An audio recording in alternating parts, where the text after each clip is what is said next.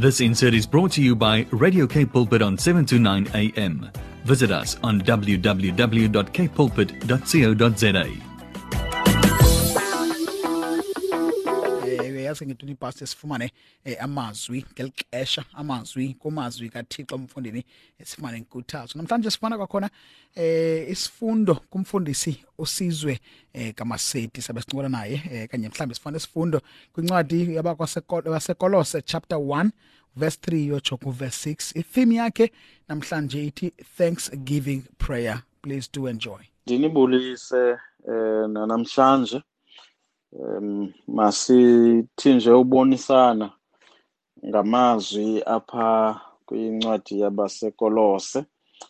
Isahluko sesokuqala uverse 3 ukuyoma kuverse 6 Colossians chapter 1 uh, verse 3 ukuyoma kuverse 6 Xhosa esidala ngu1161 sihlala sibulela kuye uThixo uyise wenkosi yethu Yesu Kristu.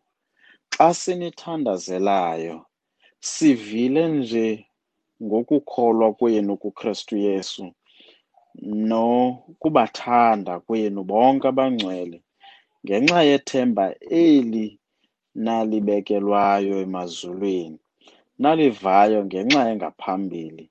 Ngalo ilizwi lenyaniso leendaba ezilungileyo zikhoyo kuni.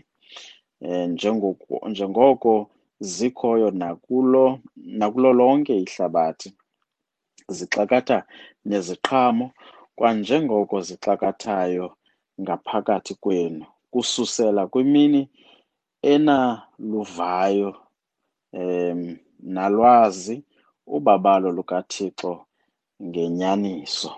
So siphela nje phaa kulaa verse 6 um uPaul apha ubhalela elibandla lasekolose with uh, istruggles ababedibana nazo. Um njengoba xa unofunda kule ncwadi uzawubona okokubana um kunamajuda ekhona kule ndawo okanye kulo mmandla wasekolose eh ubujudo babudibene neefilosofies ezazikho intandabulumko kwakunye nezinye iimfundiso ezazikhona ignostics eh ezazingumcelimngeni kula makholwa eh elibandla now xa ethandaza apha uPaul because uvula le ndawo ngomthandazo so kunento nje ezintathu endifuna sizihighlighte kulo mthandazo kaPaul eh which is esinothi it's a prayer of thanksgiving ukum uthandazo wokubulela. Okanye singathi umuntu olikholwa umele ukuthi abe ibe zintoni izinto azibekayo ekumbuleleni uThixo.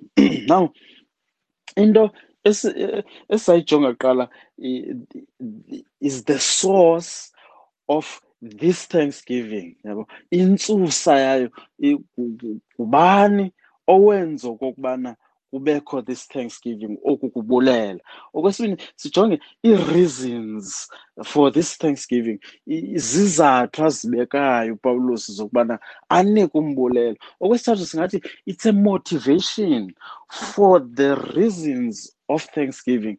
Um into eyinkuthazo eyenza okokubana um kwezi zizathu azinikileyo zalo mbulelo now masiqale ngale source of thanksgiving. Now upawulos apha xa ivula apha uthi we always thank god the father of our lord jesus christ. Sibulela okanye sisoloko sibulela uthixo um onguyise kayesu kristu inkosi yethu um then achaze ke ngoku ezi zinto azivayo ngelibandla phaa kuvesi four. Kodwa nantsi into ebalulekileyo ukubulela kukapawulos kokokubana akathi eh ndibulela nina nileli bandla lasekolose ngezinto enizenzayo. Kodwa uthi ndibulela uthixo eh ngezinto azenzayo ngani? So so i, i, into esusa uPawulos okanye eyintsusa yale thanksgiving eyisource nguthixo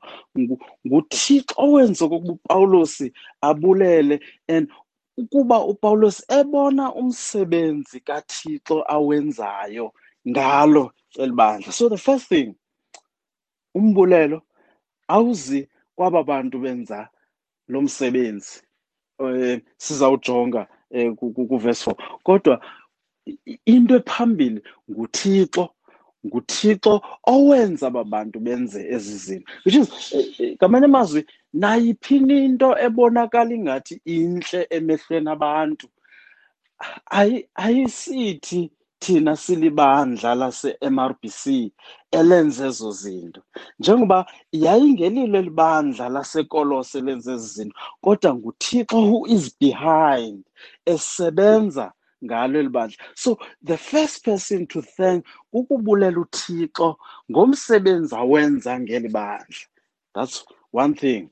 This is so so in a way this is a guide okubana ekuthandazeni kwethu okanye ekubuleleni kwethu ngezinto uthixo simbona ezenza ngamabandla akhoyo around the world okanye asingqongileyo nathi okanye neli lethu ibandla singabuleli nje ibandla. Kodwa sazi okokubana naba bantu benze ezi zinto i-ability okanye amandla bawafumana kuthixo. So we thank god ngale nto uthixo ayenzayo ngani. Okwesibini sijonge the, the reasons for this thanksgiving. Now apha upawulos singathi ukhankanye into ezintathu faith love and hope. Nazi izinto ezizizathu ezenza okokubana enze this thanksgiving. Uthi sivile ngokholo lwenu. You have heard about your faith in Christ izinto enizenzayo okanye ukholo lwenu oluqinileyo. Uthi uMacArthur xa xa ecacisa ukholo uthi kuyacaca ukuba eli bandla they believed in something that is true into ethile eyinyaniso so xa ebulela uPawulos ebulela ngolukholo lwaba bantu aba bantu babambelele kwimfundiso ethile inyaniso okanye kunomsebenzi othile abakholelwa kuyo which is abazawuthi ababhali it is the person and the work of Christ. uKristu yena ubuqu kwakunye nomsebenzi wakhe.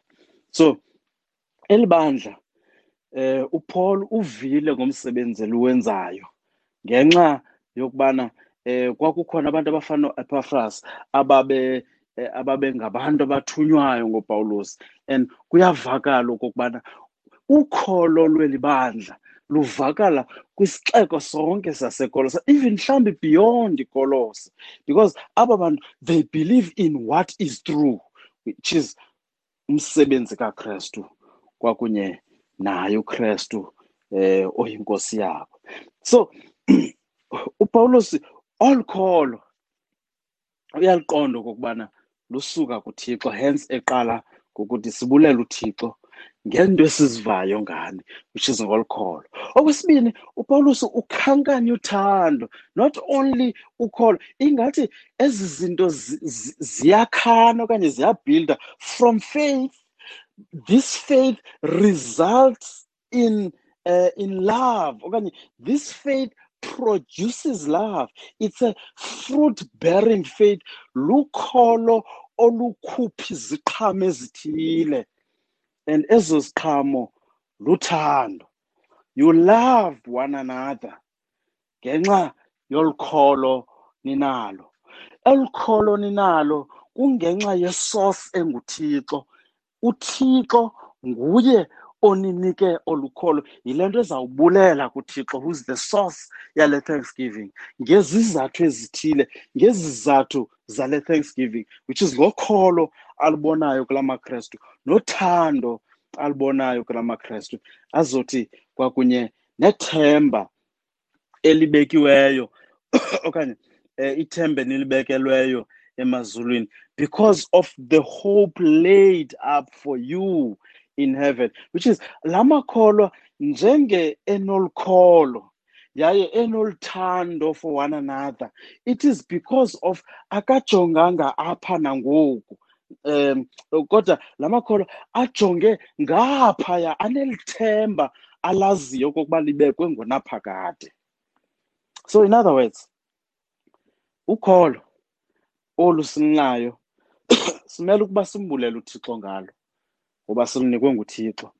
At the same time nothando esinalo for one another.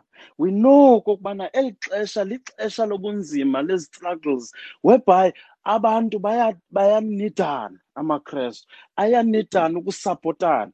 Hayi nje ukusapotana mhlawumbi ngezinto esinazo but ukusapotana even ngomthandazo. Mandikubuze umzekelo okokubana wena kule meko yenzekayo ngoku um esiphantsi kwayo. Abanye bethu abazibona bephumele ebunzimeni yintoni oyenzileyo to support those people. Yintoni oyenzileyo ebonakalisa uthando. Ziphi iziqhamo zolukholo lokukholela kule nto inyaniso?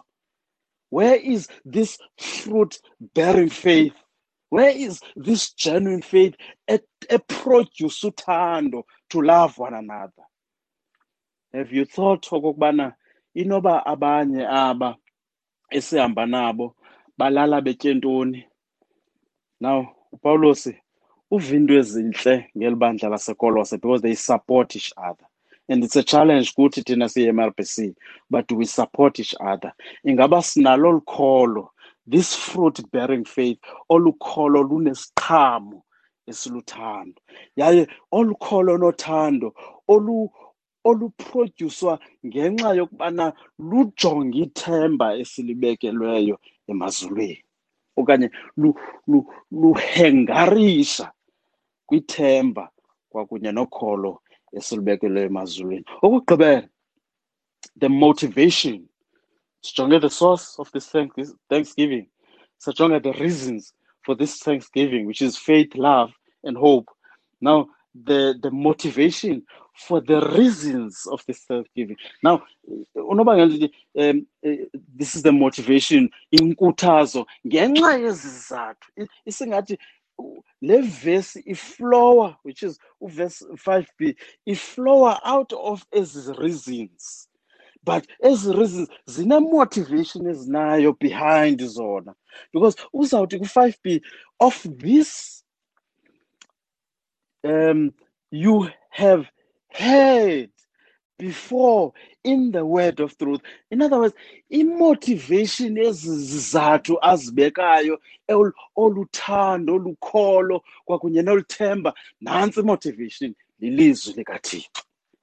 In other words uthi uthi upawulos ezi zinto zenzekayo okanye zifumanekayo kweli bandla kungenxa yobana zikhuthazwa lilizwi likathixo. Without ilizwi likathixo ezi zinto azinawukhuthazeka. Ngesingenalo ukholo ngesingenalo uthando for one another ngesingenalo ithemba esiyaziyo kokuba silibekele emazulwini. Uthi leli lizwi this word of truth ayicacise kuvesi six okokubana eh, which has come to you eli lizwi lize kuni. And eli lizwi not only kuni but luhamba kulo lonke ihlabathi luthwala isiqhamo eli lizwi. Now in other words it's a challenge kuthi ukuba amakrestu awawenzi umsebenzi wothando osisiqhamo sokholo. Ezinto ezibonakalisa ithemba nalo lamakrestu elibekiweyo emazulwini. Ingxaki inoba kungenxa yokubana imotivation ayikho yelizwi likathixo. So into zimbini? Is either ilizwi likathixo alifundwa okanye alushunyayelwa okanye aba balifundayo um nokushunyayelwa kwalo beliva lishunyayelwa alinanto liyenzayo kubo. Eh, eh, alibamotivate the word does not motivate la makrestu ngoba yintoni anobulelwa ngawo amakrestu anamhlanje ingaba mhlawumbi thina xa sinozijonga ingaba ilizwi likathixo liyazimotiveyitha na ezi zinto ezi zinto zizizathu ezibangela okokubana upaul azibone esenza umthandazo of thanksgiving?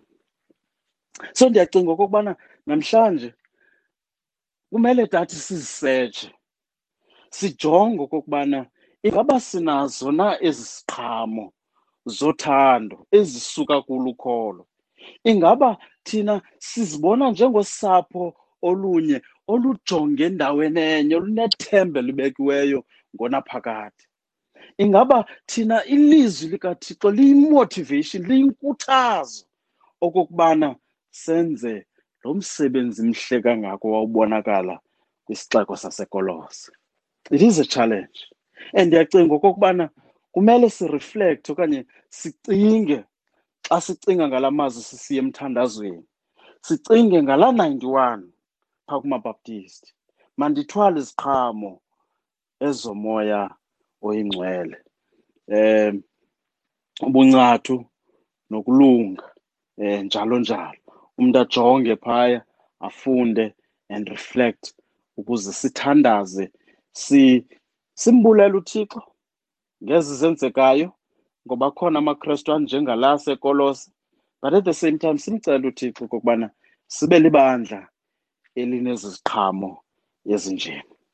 Enkosi uyalezo la uphuma kumfundisi webandla imakhaza reformed baptist church reverend sizwe kamaseti esitsho into yokuba masenze umthandazo wombulelo a prayer thanksgiving ethetha ke phansi kwamazwi akwabasekolose chapter 1 verse 3 uyotsho kuverse 6